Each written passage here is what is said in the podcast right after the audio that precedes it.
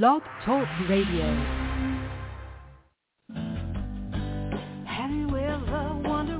Welcome to Mind Shifters Radio with the Forgiveness Doctor, Dr. Michael Ryce.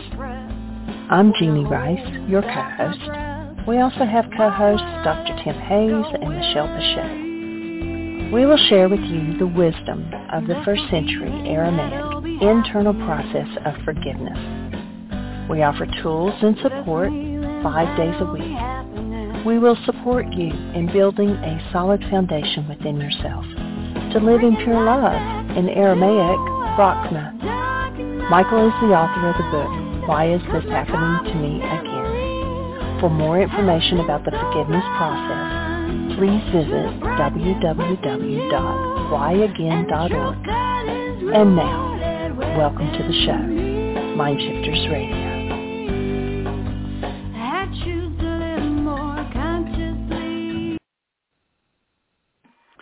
Hello and welcome to Mind Shifters Radio. I am Tim Hayes. I'm your host for the first hour.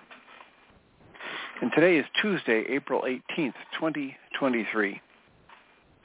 As always, we're grateful to everyone who chooses to join us here today, whether you're listening live or through the archives. As we spend another couple of hours teaching and supporting people in using some of the most powerful, effective, efficient, and accessible tools I've ever encountered, these tools are available absolutely free through the tireless efforts of Dr. Michael and Jeanie Ryce on the website at whyagain.org. If you go to that website and click on the two words that say Start Here in the upper left-hand corner, it will take you to a page where you can download and read Chapter 24 of Dr. Michael Ryce's book. His book is titled, Why Is This Happening to Me Again? And that chapter of that book contains a narrative description and explanation of the primary tool in this work. That tool is called the Reality Management Worksheet, sometimes called the Reality Management Wake-Up Sheet.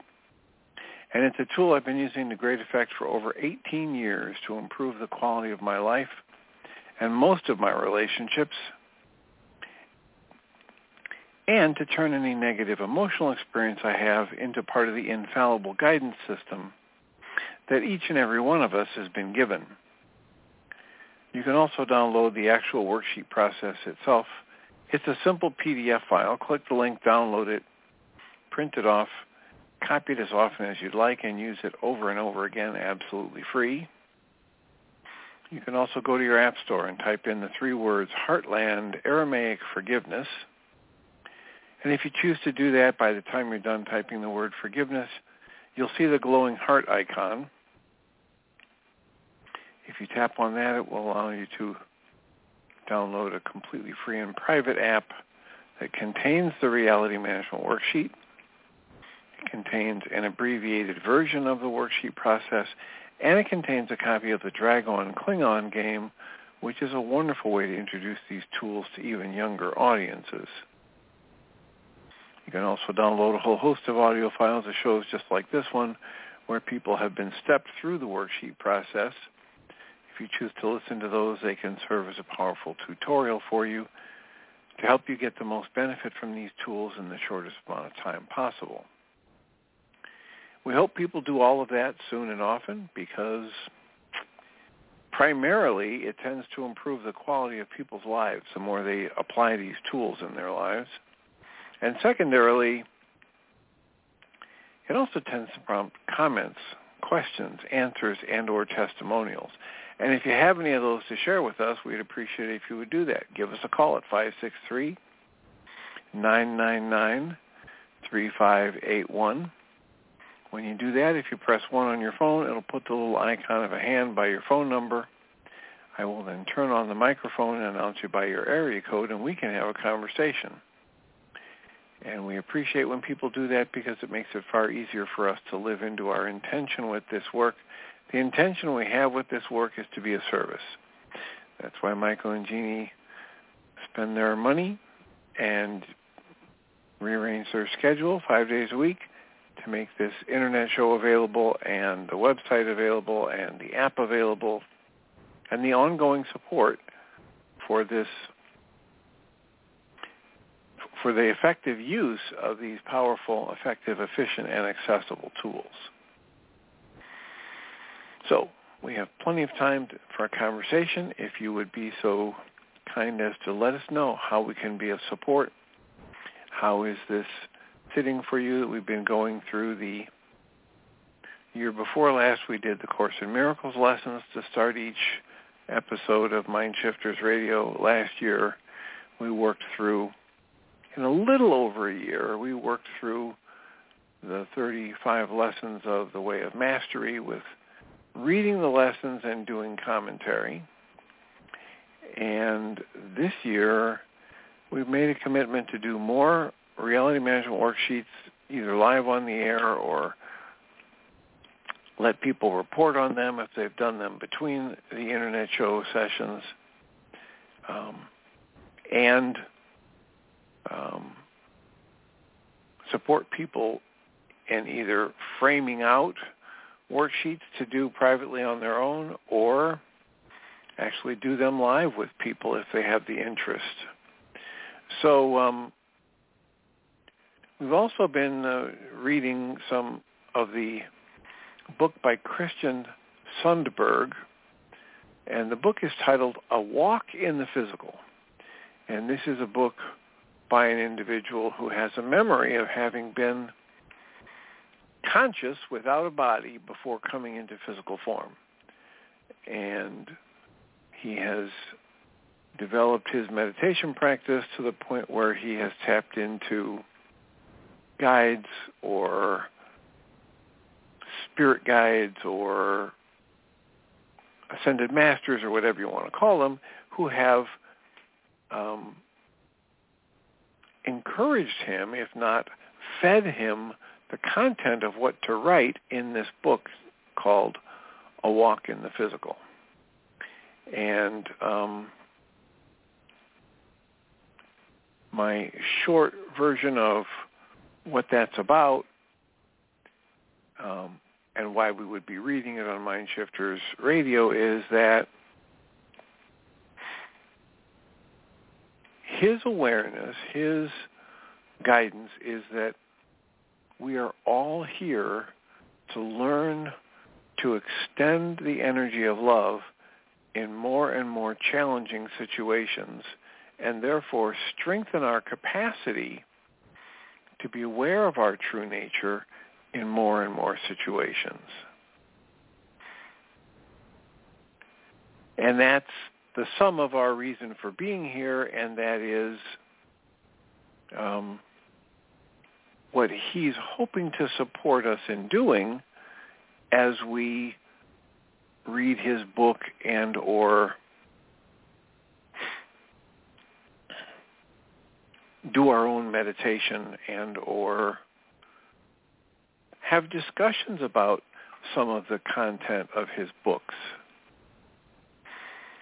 Um, the book is laid out in such a way that uh, there's a bit of a, a, summary of what his life experience has been, and um, and then there's a, a series of statements or categories that um, that kind of group together by theme the various essays, uh, well over a 100 essays that were written or downloaded. And um, and then there are the essays themselves. So um, one of the things that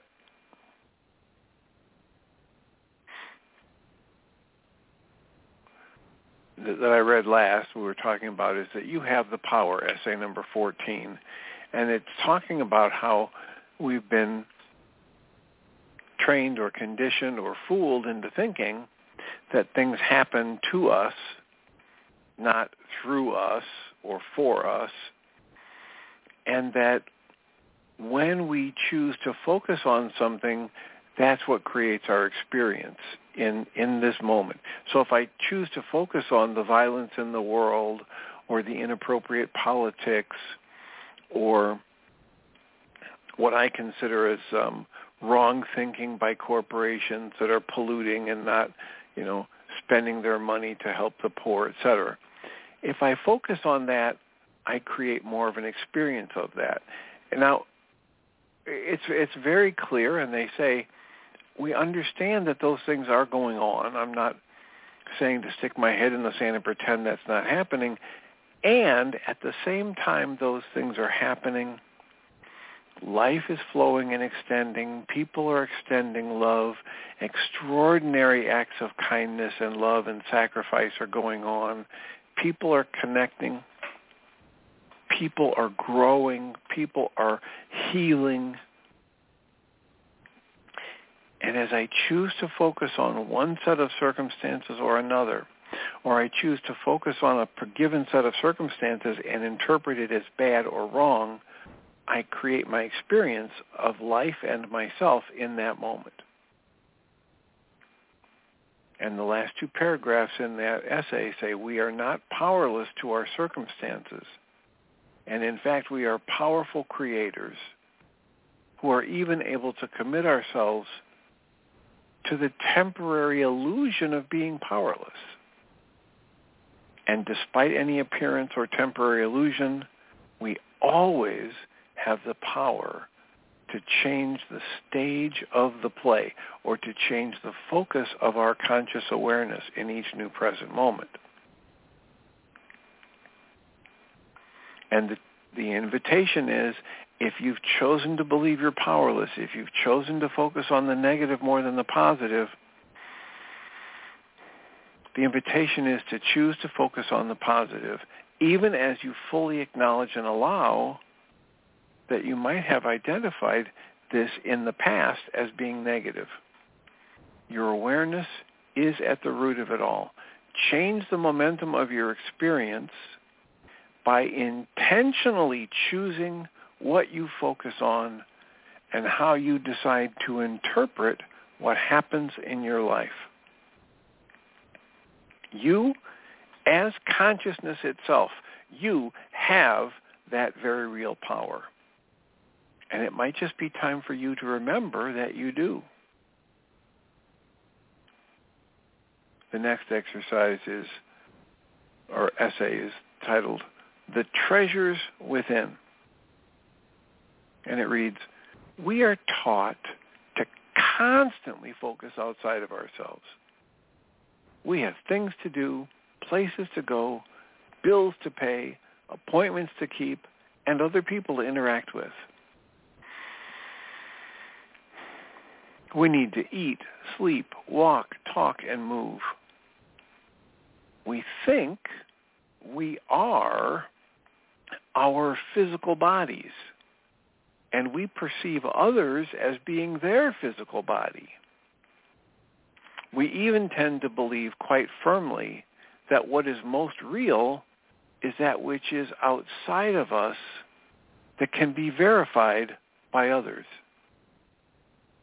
Yet, through meditation, one begins to get profound glimpses of a much larger truth.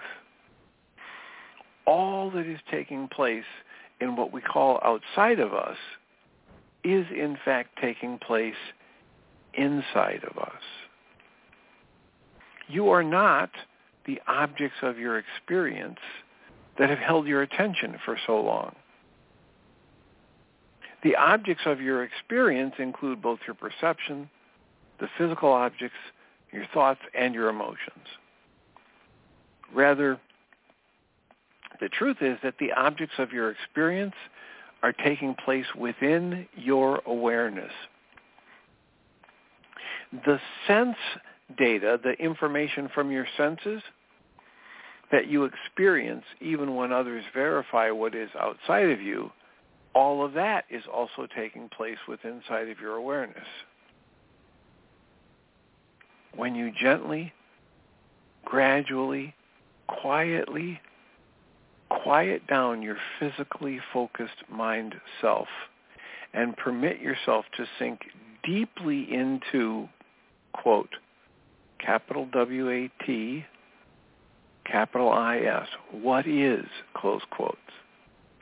When you permit yourself to sink deeply into what truly is in the present moment, you will eventually find, without any effort, that there are treasures within you that go beyond all of the treasures of the physical world and physical form. How remarkable it is that such fantastic treasures go unnoticed by us while we are on earth. Indeed, they often do, and yet they do not have to. You may choose to take a few moments today to allow yourself to even take just one gentle step towards actually dwelling quietly with your own awareness. If you can quiet your thought momentum sufficiently, when you least expect it, you may just sense the incalculable and unspeakably precious treasures that are in fact within you.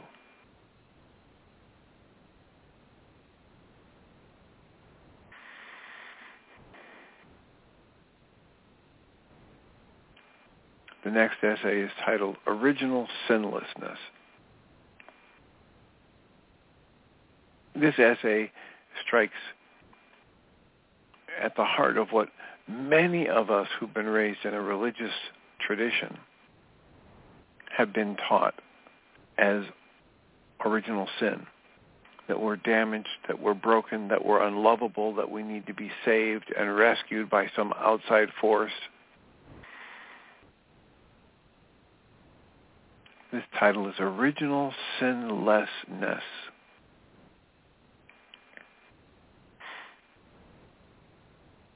Sometimes when people are trying to communicate the essence of this essay, they say, how about let's talk about original blessing, original holiness, original wholeness. This essay reads, we are fundamentally beings of freedom and love. We are not born into a sinful world. I read that incorrectly. We are not born into the world as sinful, meaning in any way opposed to or separated from our Creator or the flow of life or what many call God. In fact, we can never escape being connected to the flow of life or our Creator or what many call God. For that which many call God is our very root and nature, and nothing in creation exists apart from it, him, or her. Apply a gender to it if you wish. These experiences, these energies, these existences, these truths transcend physical body and gender and the human mind, which is why it's so difficult to have any kind of a conversation about this because we have to use the language that was created by the people who are living in the culture that have been conditioned to believe this, this, and this is true when none of it's real in an absolute sense.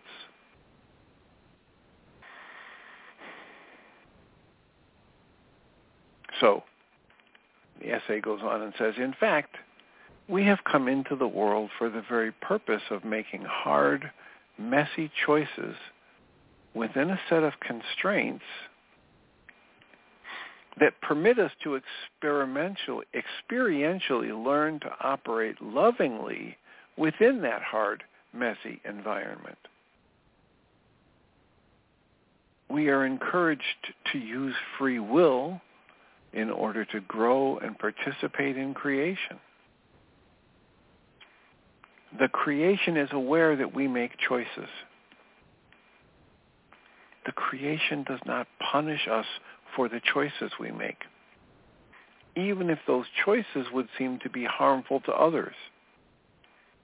Punishment is not needed, as countless thousands of near-death experiencers tell us after our life, we will inevitably experience a life review process in which we will come to understand and actually feel the full effect of the choices and the impact that our choices have had on ourselves and others. And with that full clarity, we will be able to make a judgment about ourselves. We will be able to choose differently the next time if we so desire. Also, importantly, the flow of creation, all that is, life, love, God, etc., exists as loving wisdom and has set out certain, quote, universal laws, close quote. The ways in which all this flow of energy and consciousness and personalities, etc., the way they operate. So all of that naturally and inevitably can be used to guide us in growing toward feeling, being aware of, and extending love in each new present moment. More and more, especially under those circumstances which would tend to pull us out of it or make it more challenging. Just like lifting heavier and heavier weights in the gymnasium helps us build muscle. Or practicing a complex skill multiple times a day, day after day for months and years, makes us far better activating, at participating in that skill. The essay goes on and says, some may say that sinful and narcissistic nature of man is evident. And yet narcissism is no more than a natural consequence of a yet undeveloped spirit that is seeking to make choices within challenging constraints. We talk about this all the time. It's not possible for a human being to do something harmful to another human being unless that human being is running from their own internal pain, fear, or sadness. That same wisdom is contained in this statement. Narcissism is no more than the natural consequence of a yet undeveloped spirit seeking to make choices within challenging constraints. And the constraints of existing as a human on earth are very significant indeed. Ego, defined as the erection of self-protective justifications, beliefs, and identity, ego is no more than a great castle of illusion built by the individual to protect him or herself from facing their own fear. A person who acts narcissistically is acting from ego and from fear. They do so because their spirit has not grown up enough to make the more loving and fearless choice within their current history and constraint set, not because they're inherently bad or separated from the flow of life or love or God in any way.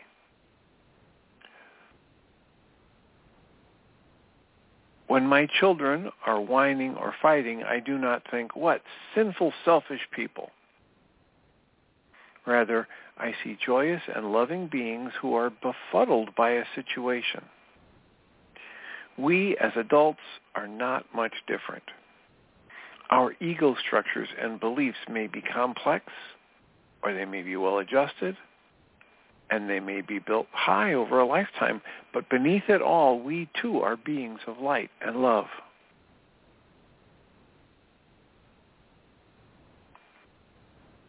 I misread part of that. It said our ego structures and beliefs may be complex and well justified and built high over time. And those are ego structures, which means they are fear-based structures, which means they are part of the illusion of separation. And it says, and beneath it all, we too are beings of light and love. The thought about original sin then is a myth. The truth is original sinlessness followed by very real conscious beings making very tough choices in a very real simulation called the physical incarnation. Original sin is simply a concept made up by men. As a matter of fact, there were a lot of years in um, the, the the Catholic slash Christian slash Bible culture in which the concept of original sin didn't exist. You, you couldn't find it in the Bible.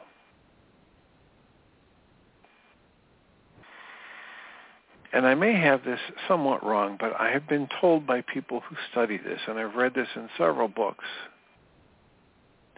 that Augustus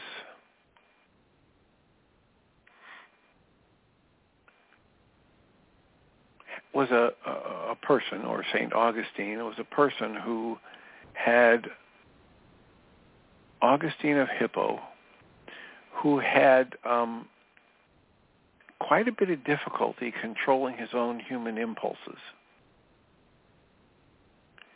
And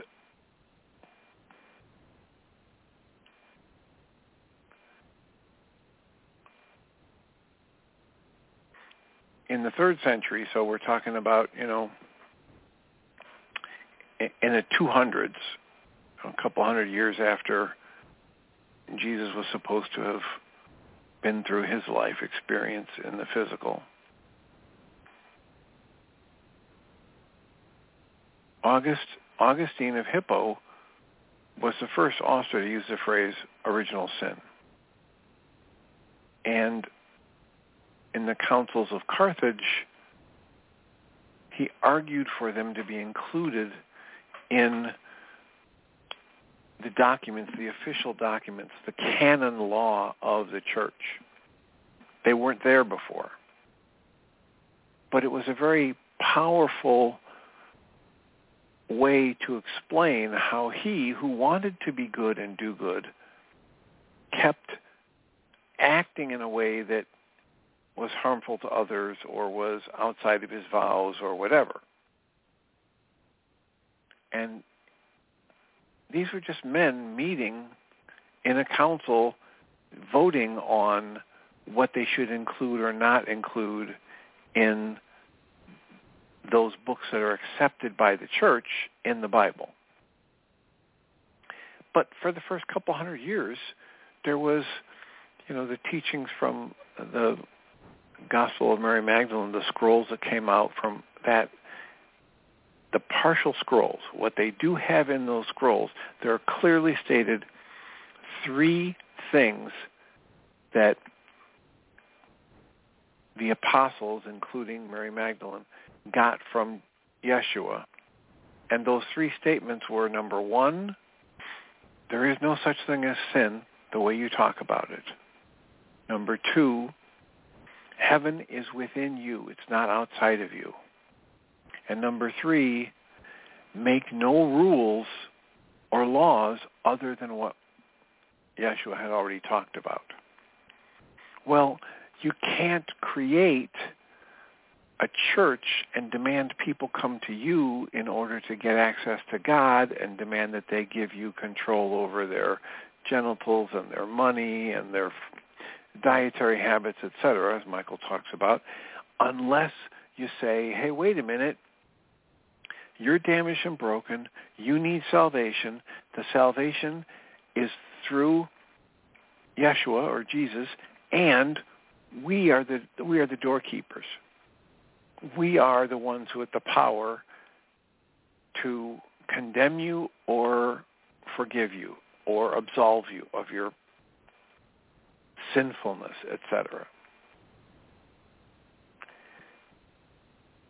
So this essay that says original sinlessness is going back before, you know, a couple hundred years before the the concept of original sin made it into the Christian slash Catholic canon gospels.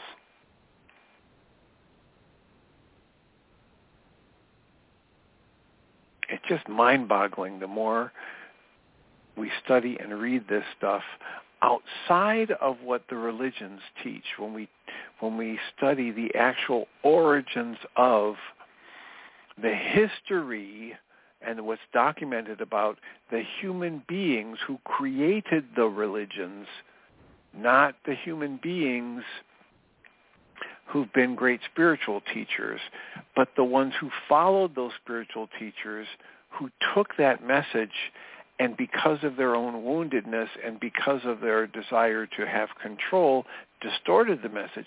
It's just amazing how far from loving and wide open and honest and accepting and gentle, how far from all of those things most religions have moved.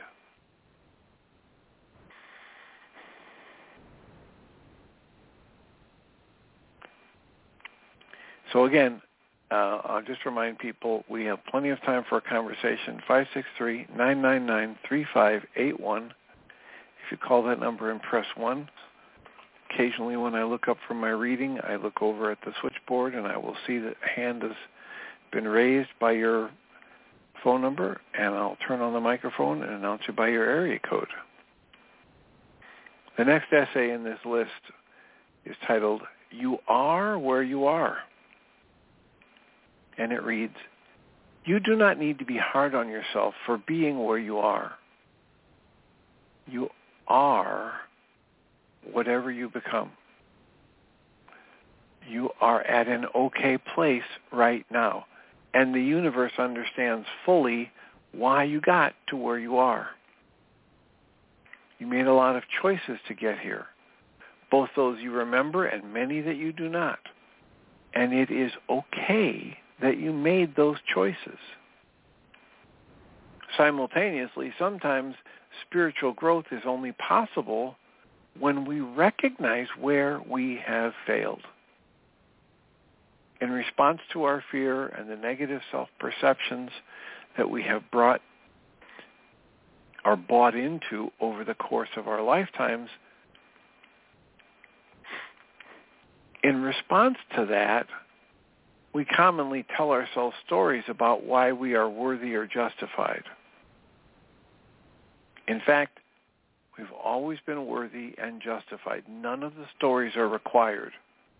Meanwhile, those stories often prevent us from seeing where, in fact, we could be more loving. We can become blind to where we need to grow when we think that we're already grown up.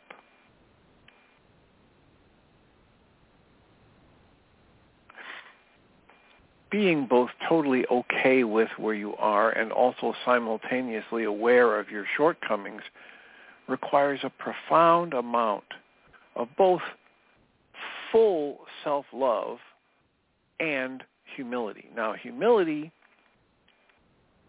um, I want to hasten to put out a definition for humility that comes from the ancient Aramaic that is about recognizing that we are all the same you aren't better or worse than anybody, and no one is better or worse than you.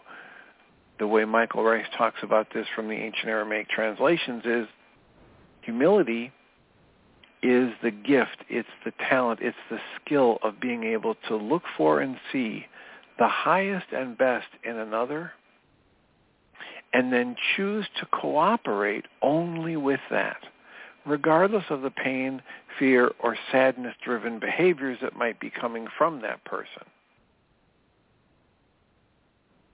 So being both totally okay with where you are and also simultaneously aware of your shortcomings requires a profound amount of self-love and humility.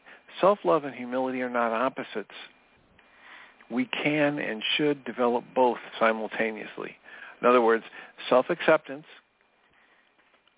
self-awareness, awareness of your true nature as love, and being aware that everyone you interact with, regardless of what behaviors are coming from them, they are the same. Their highest and best is the same as your highest and best. Their true nature is that they were created in the flow of creation or that they've always been consciousness as you are. They are a spark of the same light And so being aware of your true nature as love and being aware that everyone you interact with has the same fundamental nature, these things are not opposite. The path for undoing the egoic blocks, the, the egoic rationalizations to seeing that is a complex and very personal journey. Right? The things that make you think you're better or worse than somebody else may be different than the things that make me feel I'm better or worse than somebody else. And my unraveling that may be different than yours. But the core truth is the same for all of us. The essay goes on and says, yet wherever you are, you can choose to allow yourself today to recognize that it is okay that you are where you are, no matter what the circumstances you find yourself in. Accepting ourselves by accepting our circumstances and our part in those circumstances is a powerful step toward lasting peace.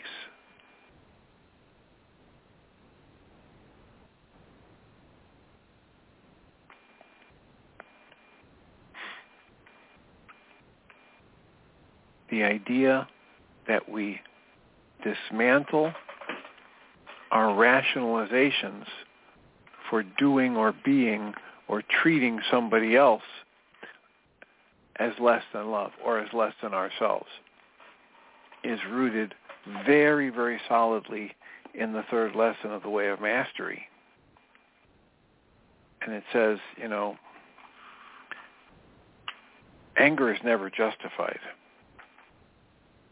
And it comes back very quickly and says,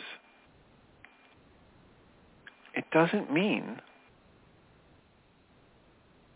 that you won't feel it.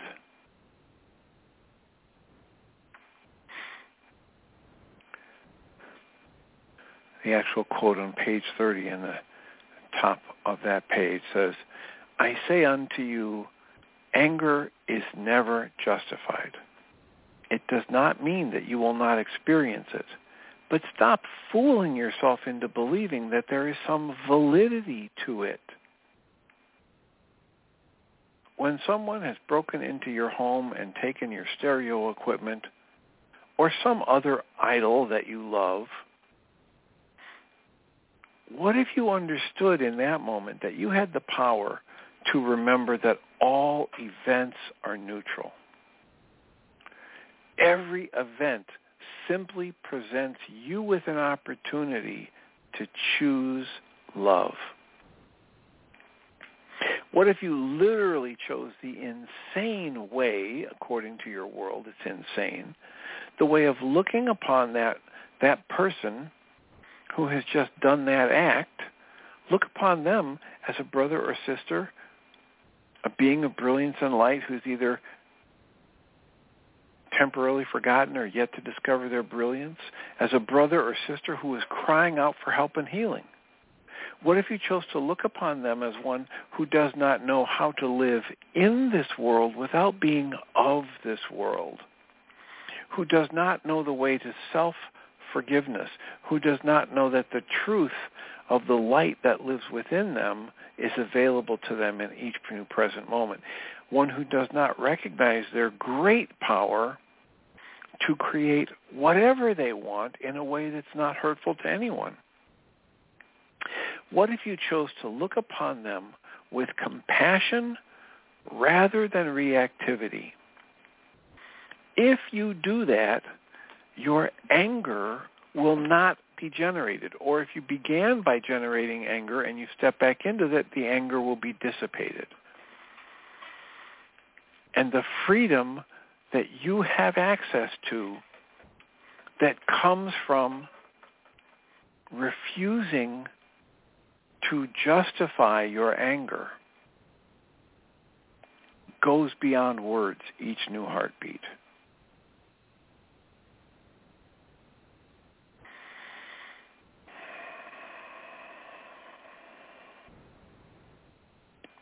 So, 563 888-999-3581. If you call that number and press 1, we can have a conversation. How does this strike you?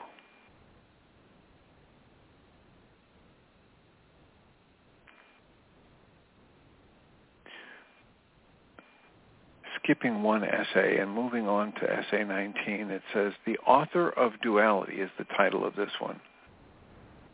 And it reads, All the experiences of individual perspective, and in fact, all experiences of duality, and duality means experiences of contrast like up versus down, hot versus cold, etc. All of these exist within the larger reality of consciousness that contains everything. All individual perspectives and all cause and effect events and choices that led to them are all, quote, accounted for, close quotes, within that great awareness. Absolutely everything is known and accounted for. And yet, that great awareness is not simply a sum and the total of the individual perspectives. It is a potent, living consciousness that far exceeds the sum of its parts. From an individual perspective, within a dualistic universe such as ours, we simply cannot grasp what that means. In the way of mastery, it said clearly several times throughout the 35 lessons if I commit myself to learning, if I constantly ask to be shown, for the rest of eternity, I will never be able to comprehend all that life is, all that love is, all that the Creator is. I can learn more and more about it all day, every day, and I'll never know it all especially within the confines of what I can comprehend through my conscious logical mind and through the language that I've been taught.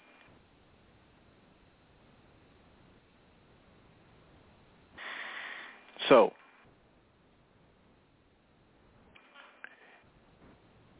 the concepts that we create to create a sense of separation and duality and up and down and good and bad and right and wrong and light and dark.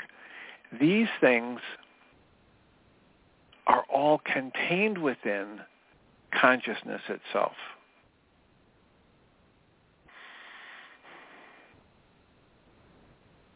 From an individualized perspective within a dualistic universe such as ours, we simply cannot grasp what this means all that is God, light, love, consciousness itself, as the author of duality is beyond all of that. So we cannot define all of him, it, them, she. We cannot define all of consciousness from within consciousness or from within that duality. Let's state it differently. It is impossible to describe source the source of everything, with the earthly dualistic intellect. The same intellect that you and I are using right now. The same kinds of language that you and I are using right now. Since form cannot describe the formless, God, light, love, all that is, as the author of form is beyond description. Fortunately, however, the spirit of which we are primarily comprised does exist beyond duality. It is a part of God, of light, of love, of all that is, of consciousness itself. Your earthly personality, steeped high in the experience of duality, may not remember your true nature But because your spirit is irrevocably part of all creation, God, light, love, all that is, you do fundamentally transcend the duality just as your creator does, just as all that is does.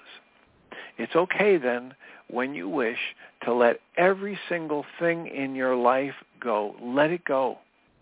Relinquish your death grip on forms and responsibilities and ideas and simply allow yourself to be fully present, exposed, open, honest, and surrendered to the current moment.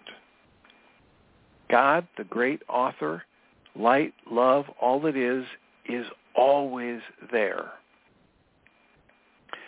So this last paragraph this is why I jumped to this essay. So this last paragraph is going to stir a lot of gunk in a lot of pots. It is okay then, whenever you wish, to let every single thing in your life go. To relinquish your death grip on forms to relinquish your death grip on responsibilities, relinquish your death grip on ideas, and simply allow yourself to be fully present, wide open, deeply, fundamentally, radically honest, and radically self-accepting, and surrendered to be taught by the current moment, by life, by love in the current moment.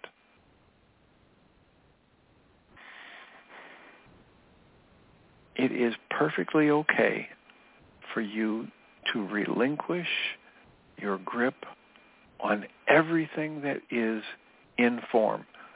As the Way of Mastery says, everything that's birthed in time ends in time. And nothing that is birthed in time is your true nature. So that's all I'm going to read for today. We have some time for comments and questions. Area code 610, I believe the spinning wheel is, there it is, Susan. As usual, yeah that last thing was the clinching thing that you just read. I've been thinking about power. Listen to listen to the essay number 14 last night and also read it. And it seems as if the only way we can have true power is to be completely what you said at the end, com- give up everything and be open, which means being vulnerable because we are invulnerable, and the only way we can be vulnerable is to be invulnerable. I mean, to to so to so that that double speak gets hard. That double yeah. speak gets hard. So the way I go around it is vulnerable implies that you can be hurt. But the core of yeah. these teachings say that your essence can't be hurt. So instead right. of talking about being hurt or not being hurt, if we use good regulatory speech, we say you are whole and complete, you are safe in each new present moment, and mm-hmm. you can be wide open. Yeah. And wide open is what they imply by being vulnerable, being out there, letting people see your true nature, letting yourself see the truth about you. So. I get away from the vulnerable invulnerability thing by talking about safety which mm-hmm. is the same as invulnerable, can't be hurt, you're completely yeah. safe. And then for the vulnerable word, I just say wide open. Good. Good. Because That's if I'm good. closed off in any way, it implies my belief that I could be hurt and I need to protect myself. There's nothing that needs protecting in your true nature. There's nothing you need to close off about it is perfectly okay to be wide open and as it says in this last reading, to let go of your attachment to your death grip on anything to do with form or your beliefs about yourself. Or anything else, yep. So I didn't mean to cut you off, but I wanted to help clarify that cycle of vulnerable, invulnerable, that spin. Yeah. Right, that was fine. You weren't doing you weren't interrupting in a way that was in, any way harmful or anything. I did your assignment about thinking what the word power means. And I should say the the outcome was only that I've been misusing the word power in my mind for a long time, even though it's in itself not a bad word. But being having power means just agency, wholeness, health, uh, pers- proper perspective, if there is such a thing. But there were so many negative things, and so that you had connected go. to it. Mhm.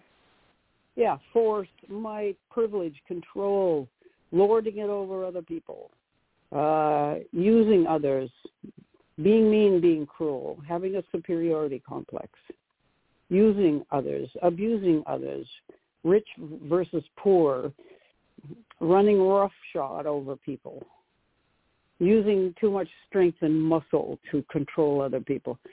Holy mackerel, no wonder I didn't want to have power because it was just, it would be associated in your mind with all those negatives.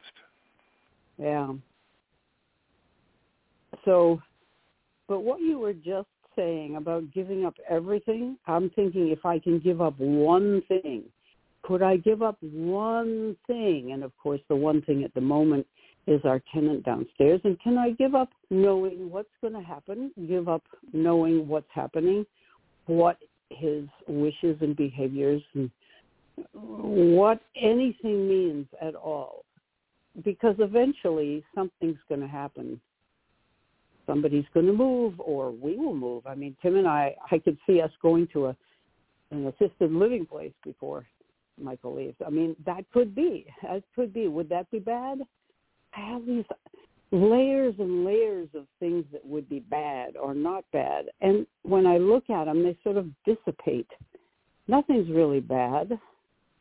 Nothing's really good or nothing's really anything to go right into that. So it's been a very good exercise. That doesn't mean I still don't have that those moments where I, you know, the old old thoughts come in, and I, as as that other essay said so well, you can be fully aware of all of that stuff, but you're just not turned in that direction, or however he put it, you're choosing something else. I love that because that's like making sure you're not in denial of anything that may be stirring I'm kind of going I'm kind of going off at the mouth. I'm not making much sense, I guess. But anyway. Well, the, the the big thing is that that you did this work to uncover the negative meanings that you had attached to the word power. Mm-hmm. And when you do that, what what's the shift? What freedom or liberty does that bring to you now? If you've if you've changed the word links or the associations that you have attached to the word power, what new options do you have for interacting in the moment? Or even uh, uh, allowing and interpreting these lessons and essays from Christian Sundberg's book differently? I don't know if I'm there yet because what I've been doing is not using the word power. I'm substituting other words that I feel are better words because the word power has been contaminated in my mind on so many levels. So I'm using the word agency, wholeness, completeness, and all within a frame of allowing and choosing to be loving. I haven't really gotten rid of the negative meanings of the word power. Our our okay, government is so full of But that's a wonderful people. place to start. But that's a wonderful place to start because it allows you to experiment with, entertain, or accept some of the um, observations that are being made in this book so that you can learn, mm-hmm. experience it differently. Yeah.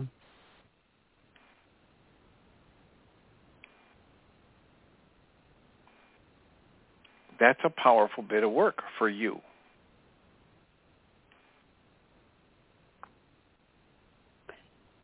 So congratulations. Yeah, oh, thanks, Dr. Tim.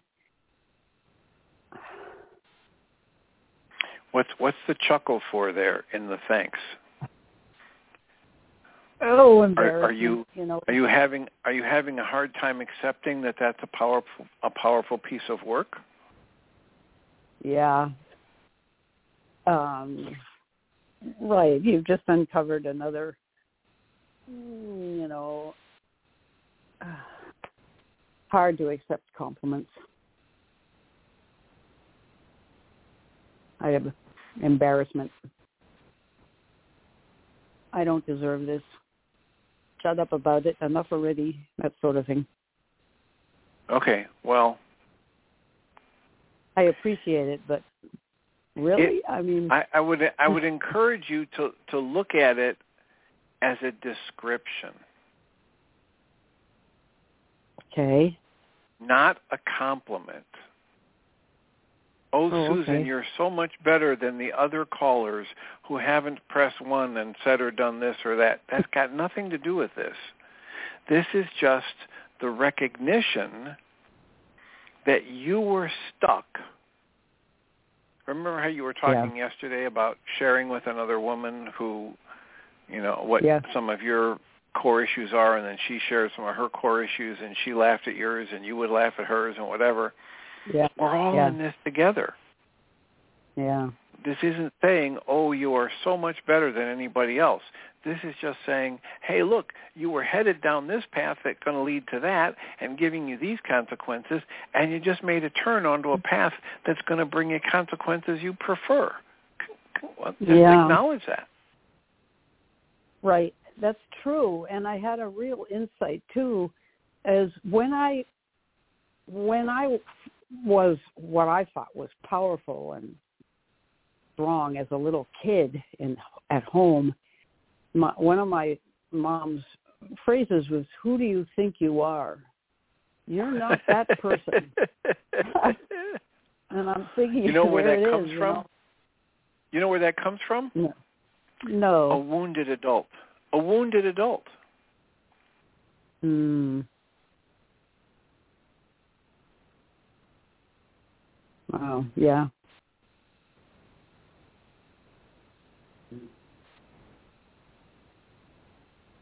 I, and another thing that happened, which was a product of this, was I was talking to my daughter yesterday, who is a very powerful priest, dean of a cathedral, and yet she was she was like my two parts, but played out.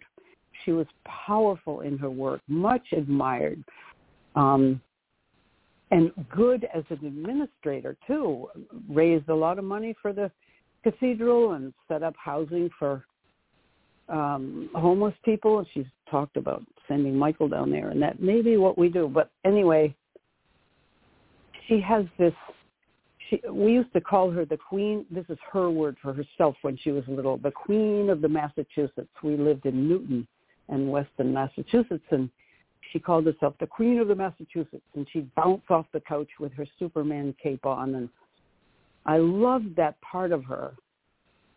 And she's in full Queen of the Massachusetts mode, but as a married woman, she would go home and be a different person. She was frightened of her husband.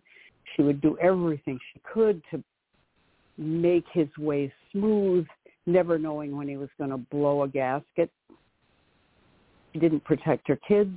She mainly was focus, focusing on keeping him happy to the expense of herself and her kids, and to which, and she regrets this very much. But I asked her, how did you learn how to be a powerful priest? And she said, well, Mom, at home you were one person, but when you were teaching or running rehearsals, I saw that, and you were just centered and uncomplicated and sure of your stuff and I said, That's that's what I'm gonna be and I, I was amazed that she was watching.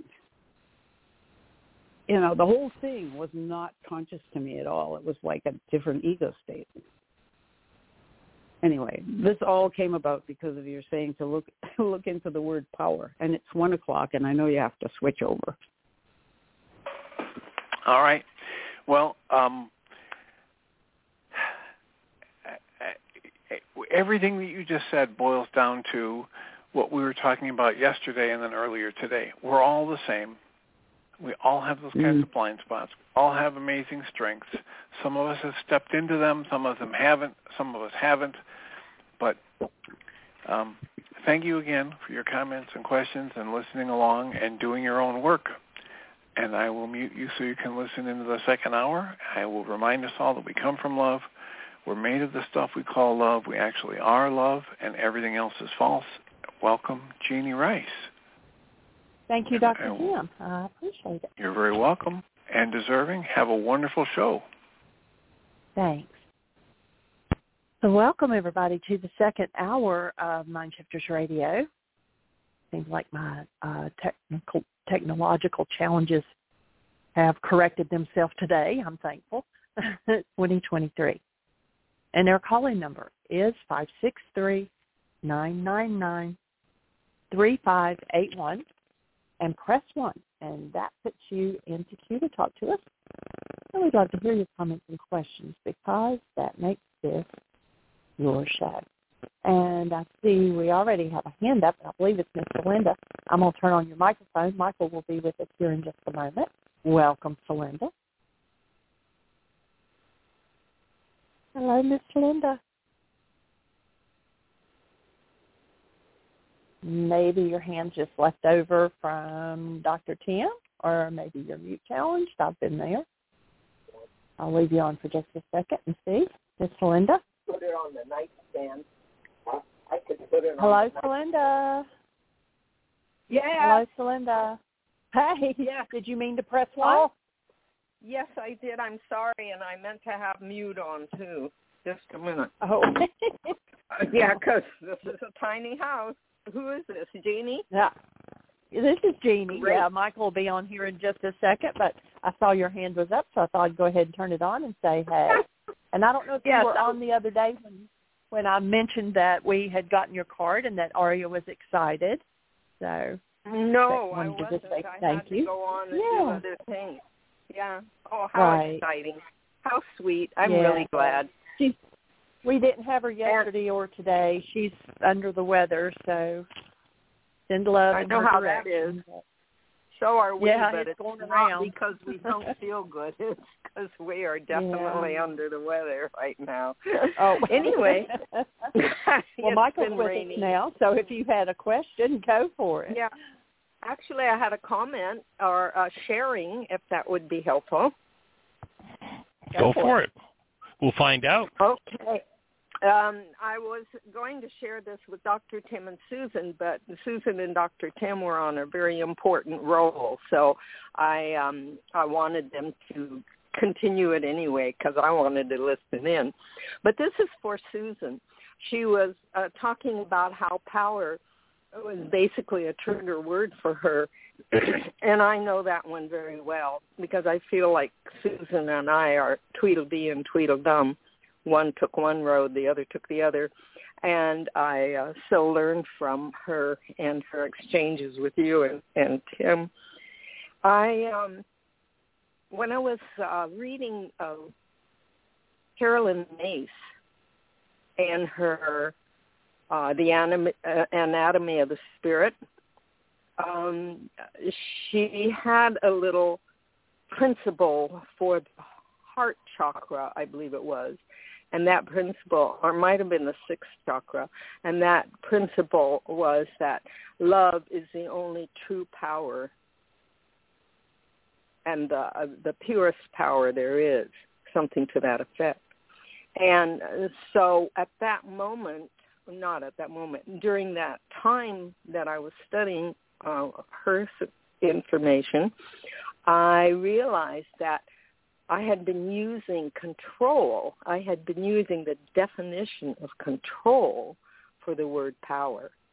And once I um, sorted, made the distinction between the two, I got a lot more clarity.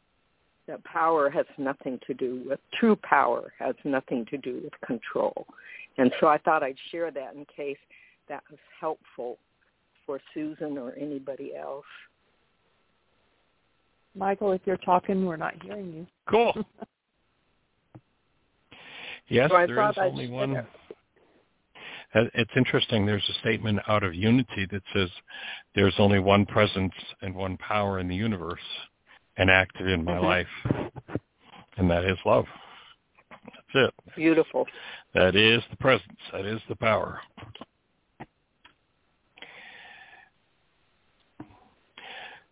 Was interesting. I uh,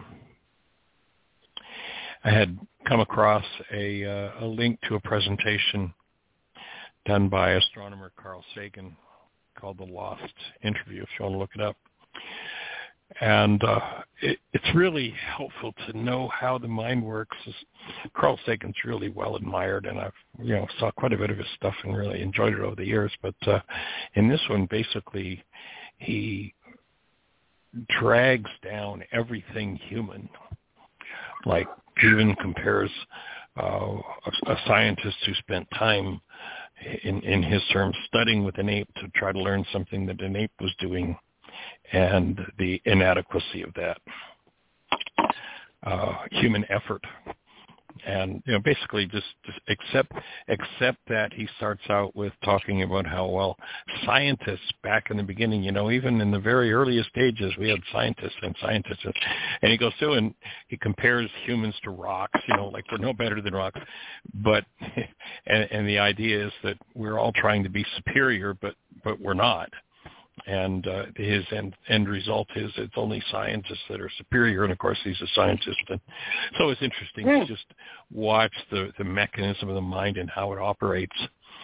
And there's an interesting video, uh, an interview that I just also came across recently from uh, Mike Wallace. You might remember Mike Wallace from, I think he was with CBS.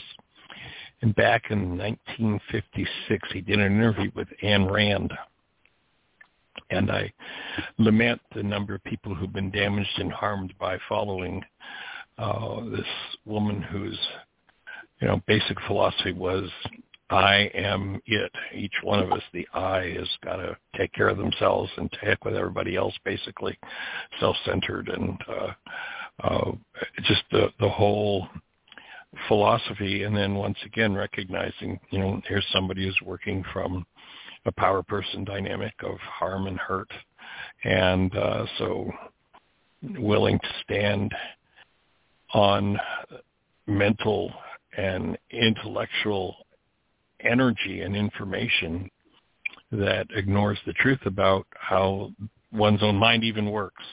So just just interesting to have Yeshua's perspective on the mind and on stress and how to uh, how to understand how it all comes together and uh, ignoring that power that is behind it all. As you're saying, love, that's it.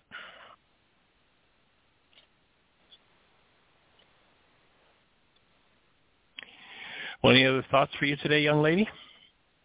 yes, I have a couple more. I always have a couple more, Michael. Go for it. and and it's um, it's exactly in that wording of thoughts. From the time I was teeny tiny, I was forced into my conscious brain, which wasn't even developed yet, because my mom, bless her heart, whole intention was to make me acceptable to the family, and how I had to be acceptable to the family was to shoehorn me into this nine-bit mind that I didn't even have developed yet. And so I have lived from this nine-bit mind all of my life. And I'm very grateful because this nine-bit mind has brought me to the portal. Um, I'm very grateful that spirit was active all the time. I'm very grateful that I basically have a very loving heart. And um, I've gone through a lot of spiritual paths to get where I am today. And just the other day, I have been, as I mentioned to you before, um, a very good friend of mine has been encouraging me to go to a Vipassana 10-day retreat. And COVID knocked that one out when we tried it once. She was going to go with me. And I'm on, um, uh, she and her partner are ready to move to Argentina. She's a very dear friend of mine, uh, same age as my son and so she's going to try to go to this next Vipassana retreat that's happening on the 31st of May. And um, it's a bilingual one. Um, and uh, preference is going to be to bilingual people. I'm number 17th on the waiting list, and it starts on May 31st. And I would really like to go at the same time I'm holding my breath.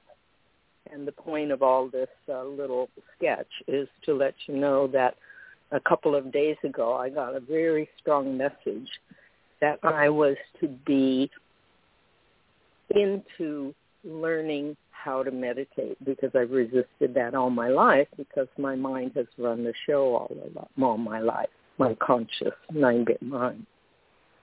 So if you could hold me up in that, because that is where I am supposed to put the major focus of my energy and then um, to use that as the springboard for when I need to do a worksheet.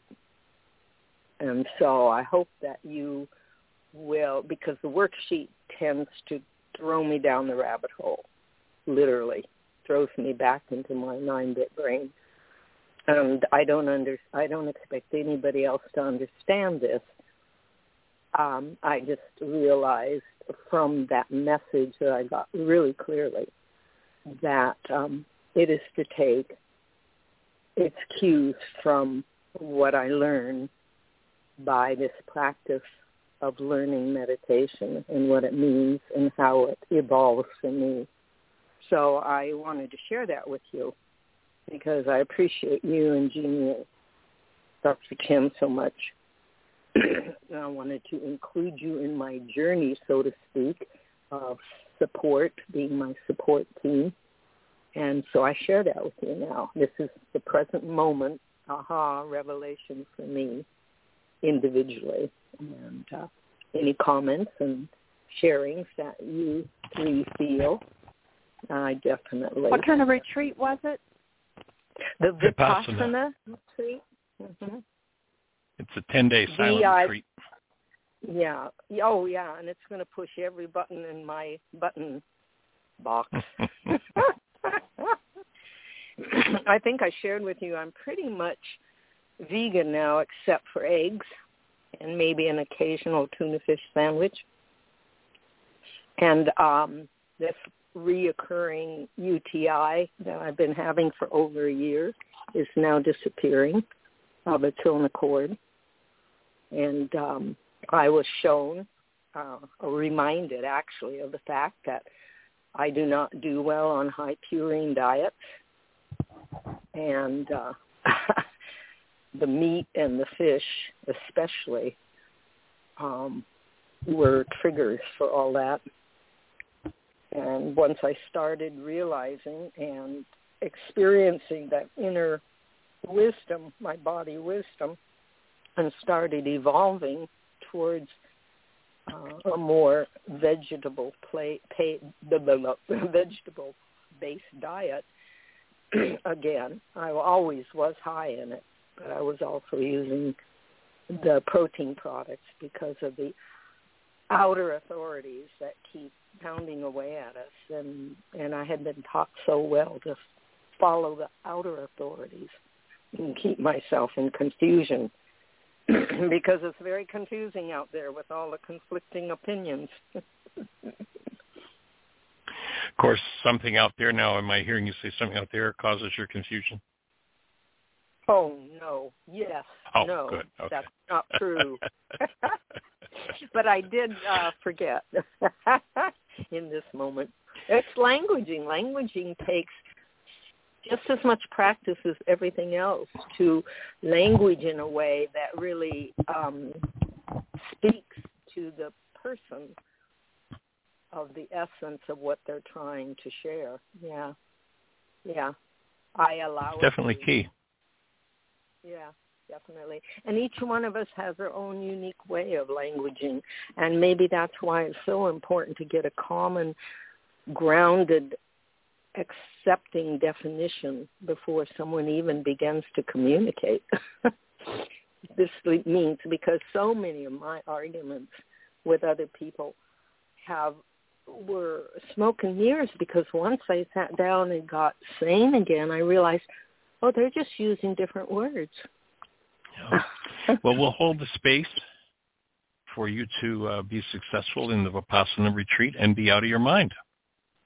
That's cool. that's it. that's important stuff. I mean, that's where healing happens you know when you when you recognize and you know much of the uh, the journey that we're taking with this work is uh, intellectual in its ori- orientation but it's not intellectual for the purpose of the intellect. It's intellectual for the purpose of getting the intellect to shut up. Because once it asks its first question it doesn't quit until it gets its last answer.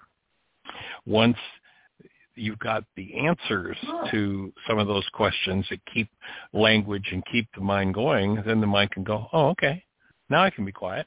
And it's in that space that uh, real healing, we really move to the next level, like being out of your and mind. I, and that's the practice of meditation for sure. But make sure to take must, forgiveness along with you. Oh, for sure. And that's a challenge also because when you go to that retreat, you take nothing with you. They take your cell phone yes. away. You're not supposed to do anything but the meditation. Mm-hmm. And I'll probably have my fingernails bitten off to the elbows. no, just kidding.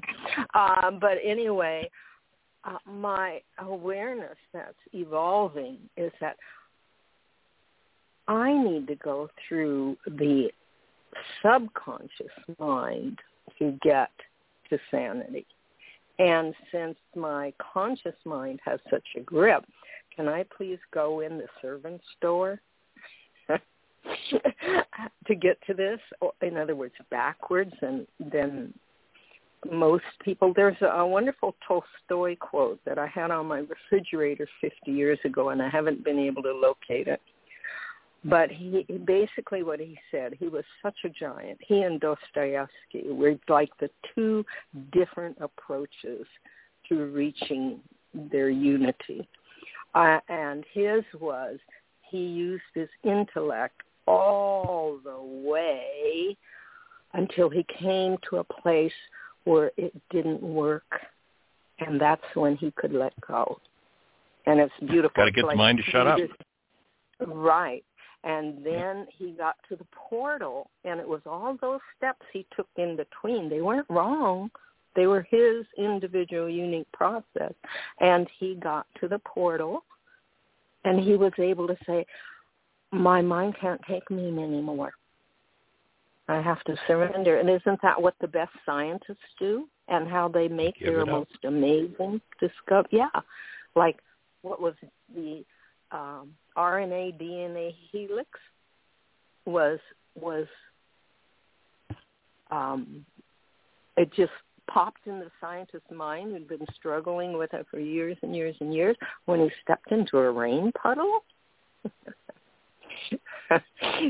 he had he had to let it go, and it was like he had finally let it go. He just went and just said, "I, I give up," and that's how So I notice- remember the story. Yeah.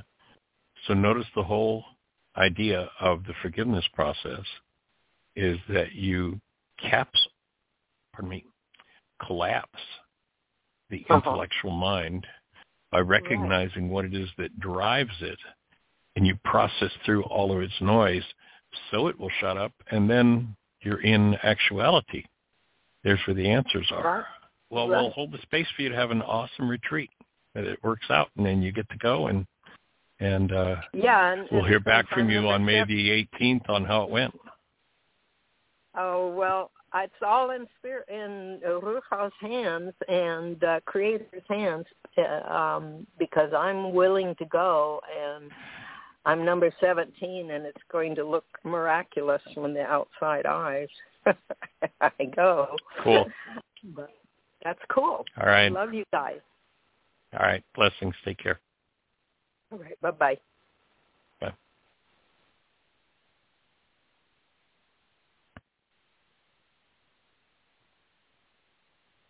So, Miss Jeanie, do we have anybody in the phone queue with a hand up or anything happening in the chat room? It is all quiet on this one. If someone has a question, press 1. If you're on a different station and we can't see you, dial 563-999-3581 and press 1. Oh, Susan's hand just went up. 610, you're on the air. Hey. Well, Welcome. thanks. This is totally, well, it always is, totally utilitarian. I need some advice. And you're the one to come to because you'll probably have some breakthrough idea that hasn't occurred to me yet. Okay, well, So- let's go for it and see what happens. All right. My middle boy, grandson, my daughter's boy, to go down to Jacksonville to his younger brother's high school reunion. And the whole family is going, and he should be there too. And it would be great to have him, we hope. However, he is not convinced that he is sober. And so she said, you know, I'd love to have you here, but I'm going to test you every day uh, while you're here to make sure you're not using. And she did that with her older boy, Luke. And Luke is in great shape. That was part of her Al-Anon instruction is to set a boundary, be tough, but be loving. Well, anyway, Jacob has gone ballistic. And he says that she is insulting him, and of course he's sober, and how could she do that? And she's abusive. He's blowing all these words. And I'm saying to him, Jacob, I trust that you're sober. You've told me you're sober. I believe you. And so why don't you go down there and let her test you? What's the big deal? And so that's the argument. He's just terribly insulted. And I picture that if he does go down there and allow himself to be tested, that there's going to be a lot of drama and maybe some serious chaos. He, because he is still doing what people who are using are doing, even if he isn't using. And I have really have no idea, but I've chosen to be the trusting grandmother. And so we're at this impasse. And he even sent me a little printout of something that he thinks he has in the way of a diagnosis. It's called pathological demand avoidance. PDA. Have you heard of it, Michael? No, that's a new one, but certainly resistance to control. I, I would, uh, I'd call it RTC resistance to control. right. Well, the definition Nobody is going to tell me what to do. He says it's a pattern of behavior in which kids go to extremes to avoid or ignore anything they perceive as a demand. It's most most often seen in people with autism, he added. Well, whatever it is, and he thinks he's on the spectrum, he is basically trying to explain why he's resistant. But there's always this loose screw in there, which is, well, are you sober? You know, and he's making up all, he's going bananas and holding a position that he really doesn't need to hold. He says, if she knew me, she would know that I am sober. She shouldn't have to test me. My bra- my mother should be able to tell, especially based on how often and how much I use when I'm using. I don't look the same, I don't sound the same, and I don't act the same. I'm completely zombified. I don't know what that means. It's not necessary to treat me like I'm 16 again or in rehab. It makes her feel in control. Makes me feel, makes me feel, you get that language, yeah. that my autonomy has been stripped away. Her need to feel powerful and safe, even though I have never been a danger to anyone, even once in my life, makes me feel powerless and unsafe. I will feel tempted to use. It is dangerous, destructive, reckless, and unwise. You see how he's just blowing and blowing and blowing. yes. I don't know how to to find him. Well, so my I, offering I, would be. Yeah, I did write back to him, and mm-hmm. if oh, it's okay, ahead. I'll I'll re- I'll read that and see if that's anywhere what you were going to say. First, I said, any chance you could get your brother Luke as an advocate for you? Perhaps he could convince your mom that you're clean. I don't. I think Lukey thinks he's using too, but this is another angle. And then I add, perhaps he could convince your mom you're clean. Another thought, when you talk about politics and go around and around and around, not without good reason, or when you get short with your mom, or when you talk a lot without remembering that she is massively busy, she might end up feeling that you are using because I think she associates thoughtfulness, gentleness, loving kindness, etc., with sobriety. Luke used to blow up at her a lot when drinking, and she says he is more responsible about his own affairs and kinder now that now that he's sober. And my point is that Jacob isn't acting sober. He could prove he's sober by behaving better. And maybe that's more bad stuff. But anyway, that's what I said. Well, it sounds like a battle of wills. But what I think I'd be in, inclined to have a conversation with him about is, so you're sober, so you're not using any substances. No, no substances. And then Yeah. perhaps inform him that hostility is a substance. That hostility is an addiction, and he's not sober because he's still using it. He uses Oh, it wow. at every turn, and that may be his primary addiction. So if he really wants to proclaim that he's sober, then he's going to free himself from that internally generated anesthetic. And there's an interesting film out there. You've heard me talk about it before. It's called Thank You for Sharing. You Yeah. might suggest that he watch Thank You for Sharing.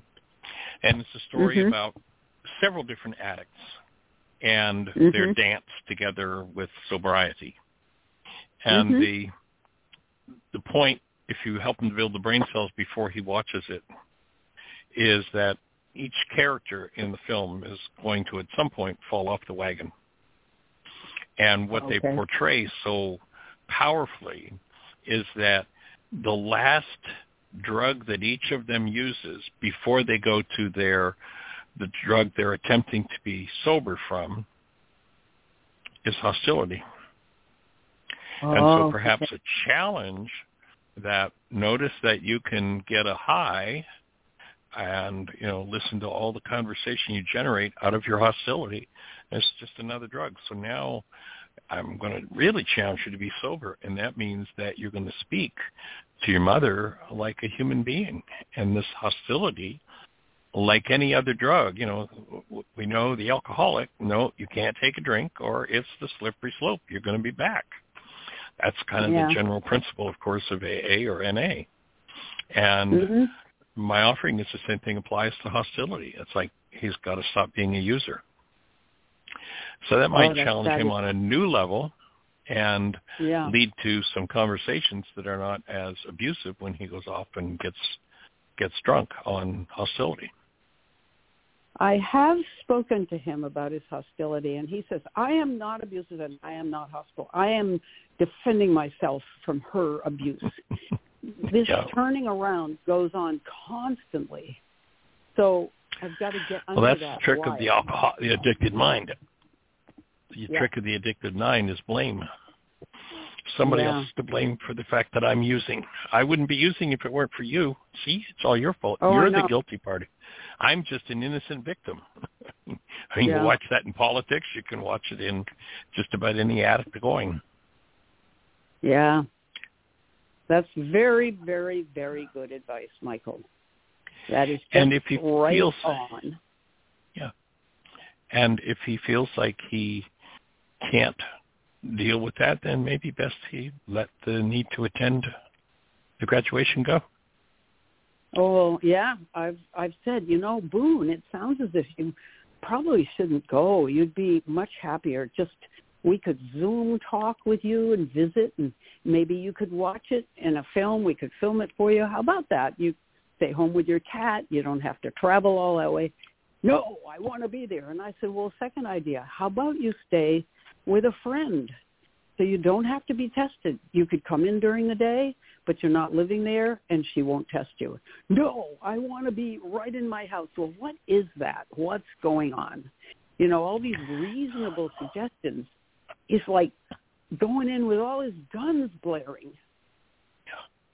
The well, that's blare. the hostility addict. Yeah.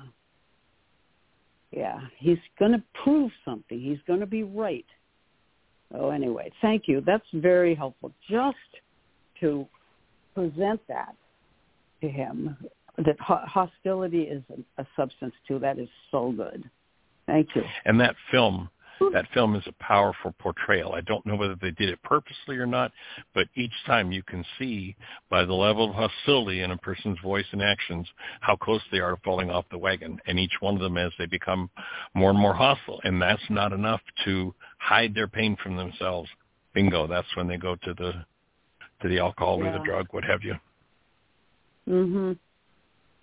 I always want to stay close to Jacob insofar as starting conversations with something that will disarm him in one way or another. Like I I do know how you feel. That is so hard and you had a very bad time during this time or other. And if I soften him up around the edges, sometimes we get a little farther in our discussion. It's quite manipulative of me, but it's really my my true intent is to keep in contact with the guy, not just yeah. lose him. Yeah. Well, that's what's needed, you know. Did you? Um, mm. I had sent you a, a video link to a yeah, piece by Gabor Mate. Did you get a chance to see that? Yeah. I had seen it and I watched part of it again, but it was very familiar. The thing I have to confess is I didn't watch to the end.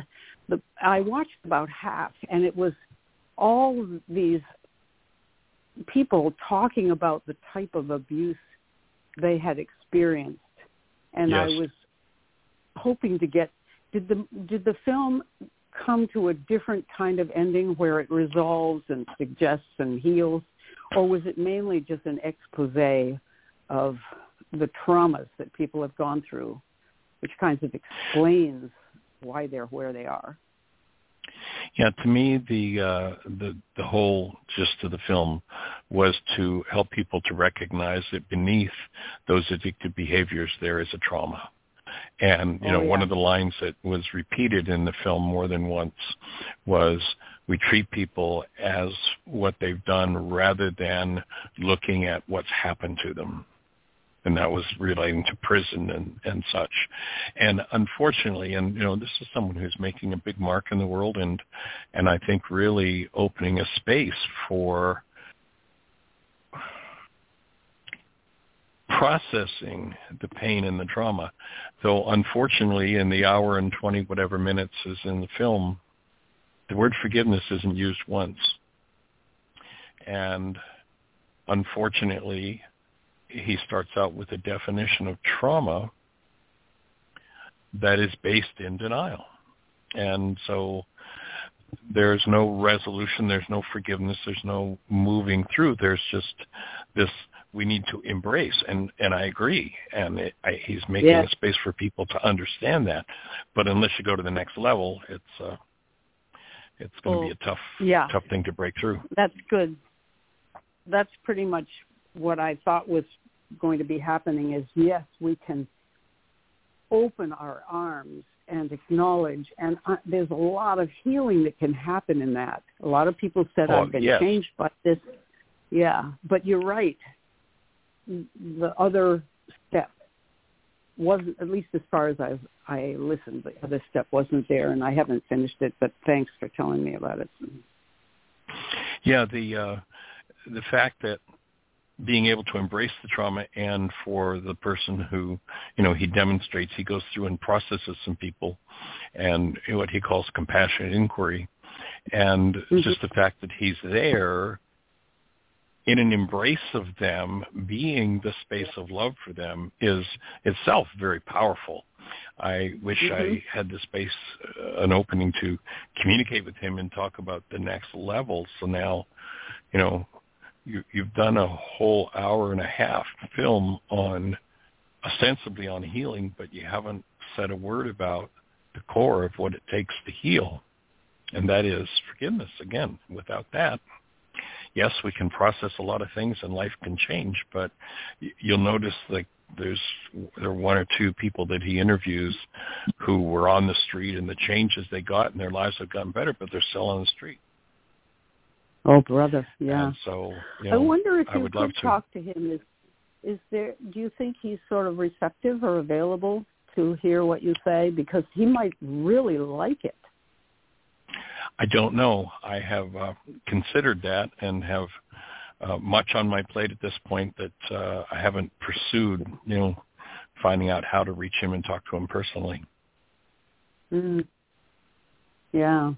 But to reinforce that idea, for sure. I mean, he's he's really out there and really functioning as that space of love and yeah. you know in and and at the same time in his own process which of course we all are. He's very well you can about. tell. In fact he looks like a man in serious pain even now. Tormented i think even. Tormented would be the word for that face. That's that would be my take too. Yeah well, he's putting it to good use. Yes, absolutely, absolutely. It's uh, it's touching. It's touching to uh, to have people just recognize, as opposed to this cultural or this person in prison is a bad person well, actually this person in prison is a hurt person and rather than setting systems up to inflict more hurt, which most of prisons are, mm. if we set prisons yeah. up to be a place where healing happens, you know, yeah. It's kind of like medical school. If we set them up, I, I once said to a dean of a medical school in uh, in uh, Florida, what what would it be like if the people who want to become physicians came to your school to a warm, gentle, loving, caring environment where they were nourished and nurtured and healed and were sent out healers. And he was just like, you know, a gasp with, you know, really what a shock, what a shocking idea. It's like, duh.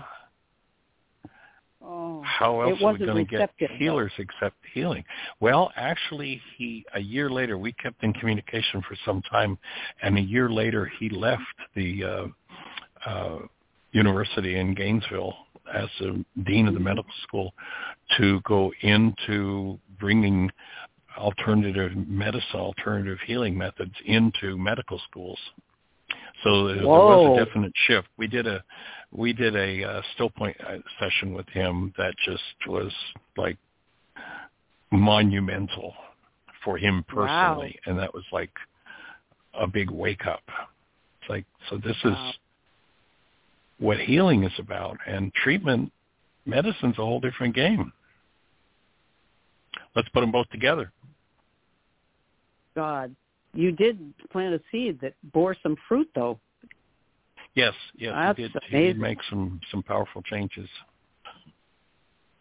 So I will. Oh, uh, I'll, I'll take the reinforcement of the idea of getting in touch with Gabor and uh, seeing if he's open to a conversation.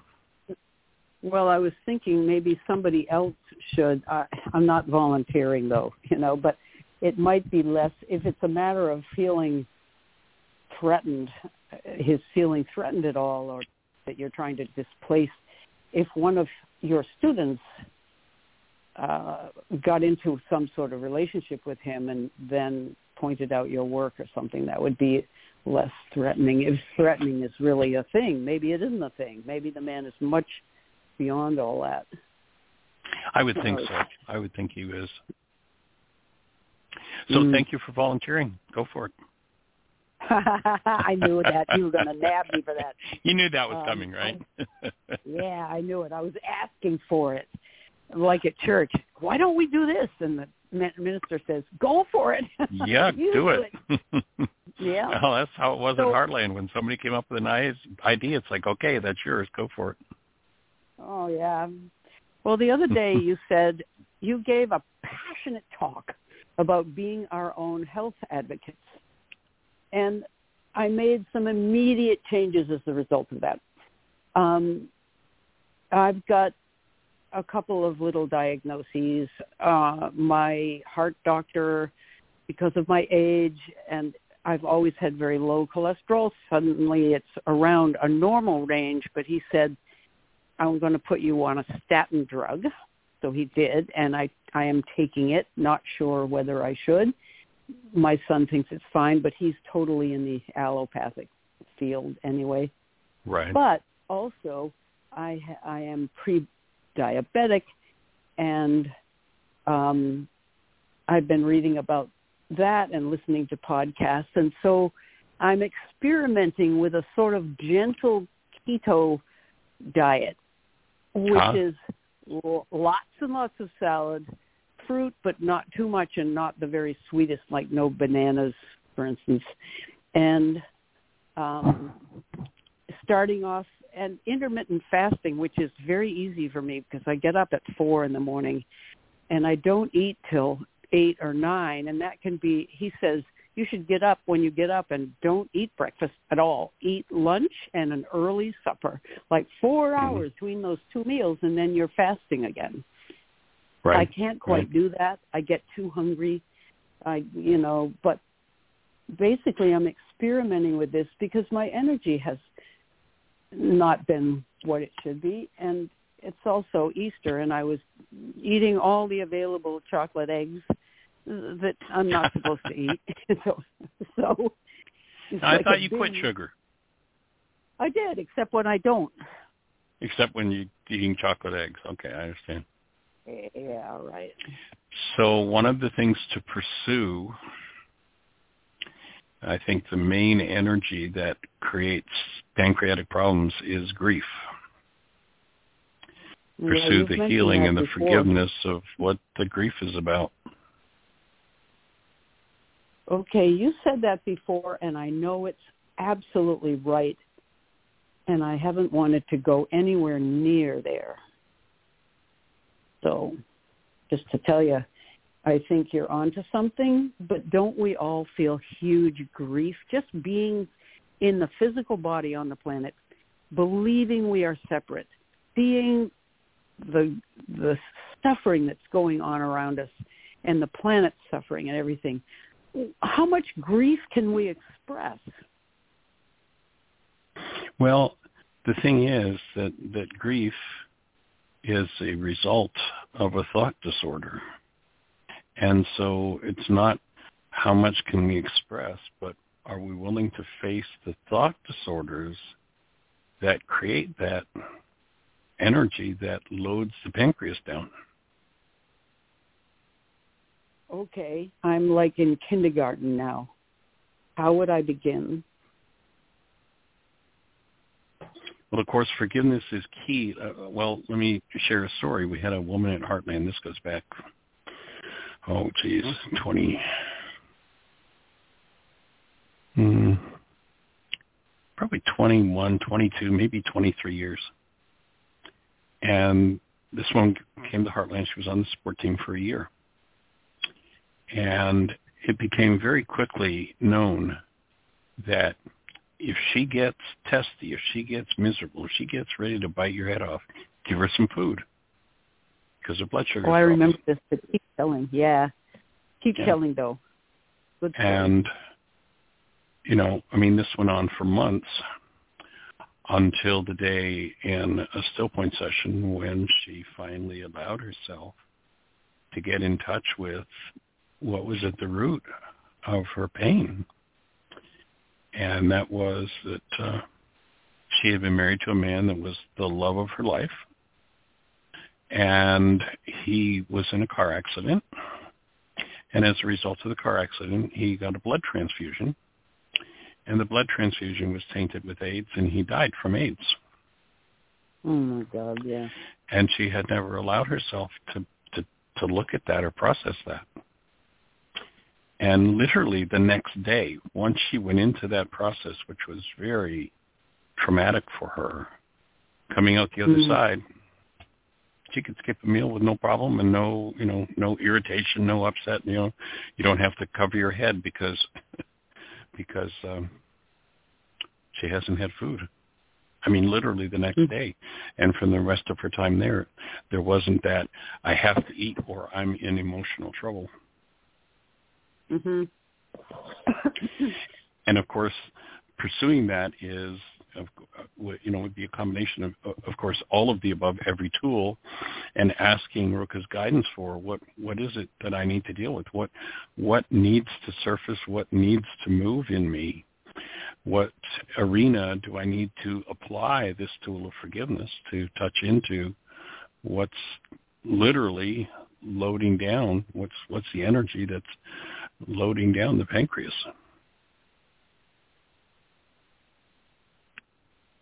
Well, I certainly haven't had a big trauma like that, like the loss of somebody I cared about that much.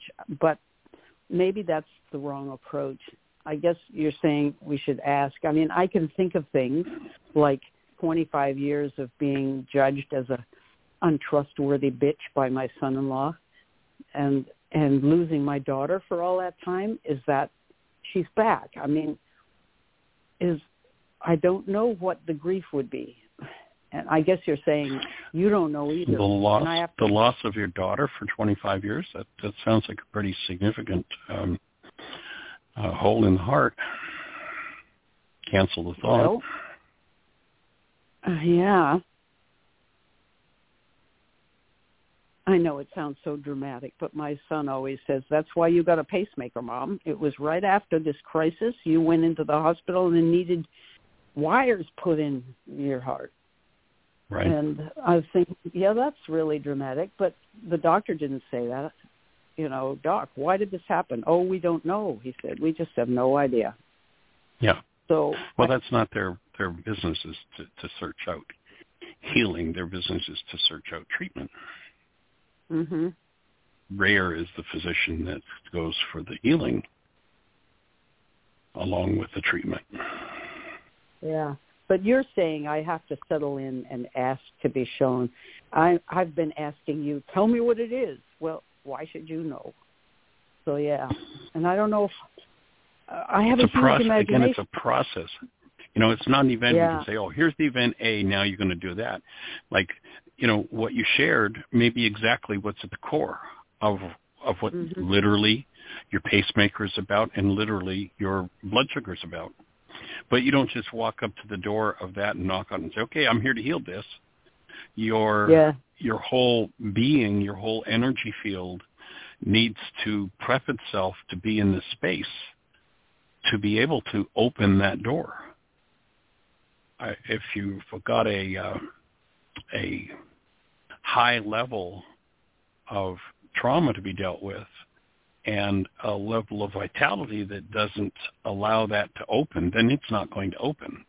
That's why, you know, Mhm. we're doing all of the above. That's why we're suggesting you pay attention to your breath. That's why we're suggesting you do daily forgiveness. That's why we're suggesting that you pay attention to what you eat. And, you know, the things that vitalize and strengthen the Mhm. self to be able to access what otherwise the system's got a, you know it's like it's like a you know a thorn and what happens? The body creates a cover over the thorn to keep it from being an injury. And a, a psychic thorn like you've described there until you're vital enough to be able to really pull that thing out and hold it in wholeness and work through it it's not it's not something we just walk up to the door, as I say, and knock on the door and say, "Okay, I'm ready to deal with this." It's Mhm. it's a process that you know, and and if you went back, you know, you've been listening for many years to the show, but if you went back to day one and listened to every hour, you know, from day one there'd be a clue here and a clue here and a clue here and a piece there and and all of the above is what it takes to get to that next piece of work Mm. you know, I recognize that in my own process. You know, things that, you know, gee, I sure would have liked to have dealt with this yesterday, but I recognize that I'm not in a sensitive period to be able to hold that and to work through that. And so Yeah. what do I need to do to do that? That's where all of the above comes in. That's where every tool comes in. And of course, Wow. willingness is a big one. Mm. The work Dr. Tim's been doing on the previous hour is dovetailing in very nicely with this. We got into a discussion about what the word power means, and I have lots of a long list of power definitions of power that are very negative. So I don't want to step into my power because that might means that I'm forceful, I'm privileged, I'm spoiled, I'm cruel, I'm mean, I have a superiority complex, blah blah blah down the line. Sounds like a great But- list of worksheets. well, he had me do a word link thing, which is one of your tools, Right? and I got some great links, but I haven't sort of defanged the word power. I've got word link power equals agency. Power means wholeness. Power means allowing. Power means the sense of self that's secure enough that I can choose love in every situation. Those are all great little word links, and I'm using them. Um, but when my son-in-law called me what he called me, I felt as if every everything in me would never dare to be powerful again. And my mom used to say, "Who do you think you are?" which adds to that. And Right. um, so so how about a mind shifter? okay, I'm ready. It's safe and healing, Mhm. and everybody in my world, including me,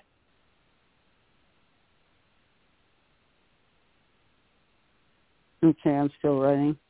Yeah. appreciates it Mhm. when I step into my full power. Woo. I can't argue with that. I like that. Yeah, I probably Okay. can. Mhm. you probably can. All those other definitions you had for it, it's Yeah. they're they're there. So I'd you know do the split page Oh, on I that, like that. and and then each of those other definitions that's going to be probably at least a worksheet on each of them. You know, when Mhm. you perceive that the people with power abuse and take advantage of whatever all the dynamics are. And as you remove those things, you'll step to the next level of power. And that's going to include physical vitality. That's very cool.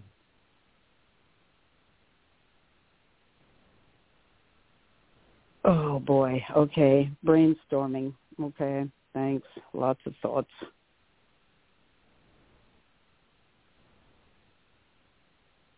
And another mind shifter might be, and this would be more like a mental exercise, Okay. where you get into a space with your breath that you're so connected mm-hmm. that you could sit with Jacob's dad and just Mhm. breathe and stay connected to love with every abuse he can hurl. Oh. and do that so powerfully that your love brings presence and healing to him.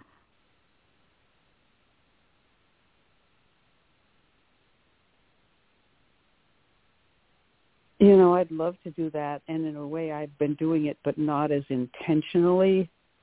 But when I talk to the boys about him, I'm careful not to say anything negative. I say your dad has a disorder that sends him into this state of mind, but he is when I met him, he was the most intelligent, loving, kind-hearted. I mean, I thought he'd better join our family. That's how much I liked him. And I Right. introduced him to my daughter, and of course, I feel a lot of guilt about that. I didn't know about this other Next worksheet. Next worksheet. Have you done any work around being guilty for having brought him into your family? No. Well, it sounds like you're holding yourself pretty pretty highly responsible for that. Okay, I've written it down. You're a full-time job, Michael Ryce. Just doing my job. yes,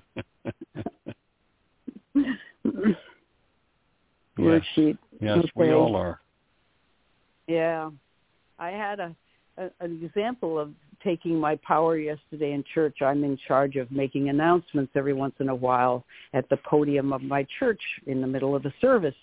And I'm coaching myself because what I've been doing before is getting up there in a state of mind where I have to play the clown and I do it very, you know, I don't think anybody really knows what I'm doing, but it's like I'm not myself.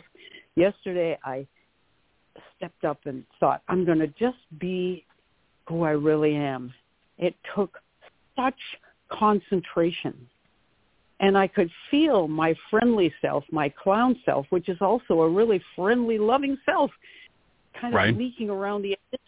And several people afterwards said, I love it when you do announcements. You have a lot of energy and you focus on us and we feel seen and it's a little bit fun. And I'm thinking, that's what I want to be. But it took so much psychic energy to step into that. That was power. That was power in the good sense.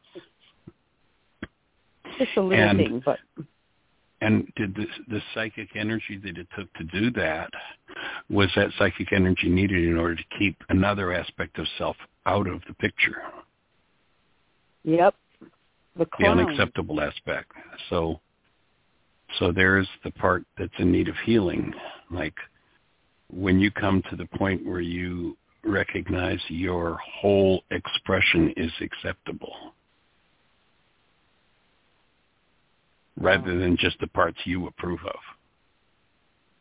Yeah, the clown Because is I suspect your yeah. yeah, I suspect your psychic energy is to hold back the parts of yourself you disapprove of, and time to let it out. Holy It takes mackerel. a lot of energy to hold on to that. Yeah. Okay. Okay. Yeah, that's a holy mackerel statement, isn't it? Yeah. yeah. Yep. or if you're up in oh, Ohio, if you're up in the Midwest, it'd be holy moly. Oh yeah, I've heard that one too. Yeah, to feel as if you have a right to take your stand and take up space. Yes, Big deal. that'd be a good mind shifter. I have the right to take a stand and take my space. Okay. Good affirmations. hmm And even better if used as a mind shifter. I can feel how that's better because I can feel the push against it already. Yeah. So you're right. allow it to bring things up, allow it to surface the the, the Mhm. load that's being carried, and let go of it. Is that the grief? Like that might be it. I have to keep the truth of who I am hidden because I'm not acceptable. So loss of self, could that be the grief? Absolutely. I think that's the And the grief other- and and the what might Mhm. have been if I hadn't had to do that. For a lot of people is the grief. Mm. because there's also the hiding of the sensitive self, the, the self that is connected to being in love.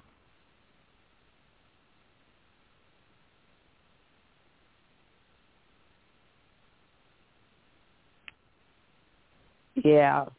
In the business with my daughter and husband is just one of the legs expression. of that. Yeah. yeah. Yeah. And the show is going to cut us off in a few seconds Okay. or so, but we'll carry on to completion and uh, hold the space Thank for that direction to much. continue that momentum you just set up. Go for it. Thanks, Michael. All right. Have a blessed one. Thanks, you too. Everybody, thank you for joining us. Have the best year yet of your eternal life. It's an awesome gift to give the world. Bye-bye.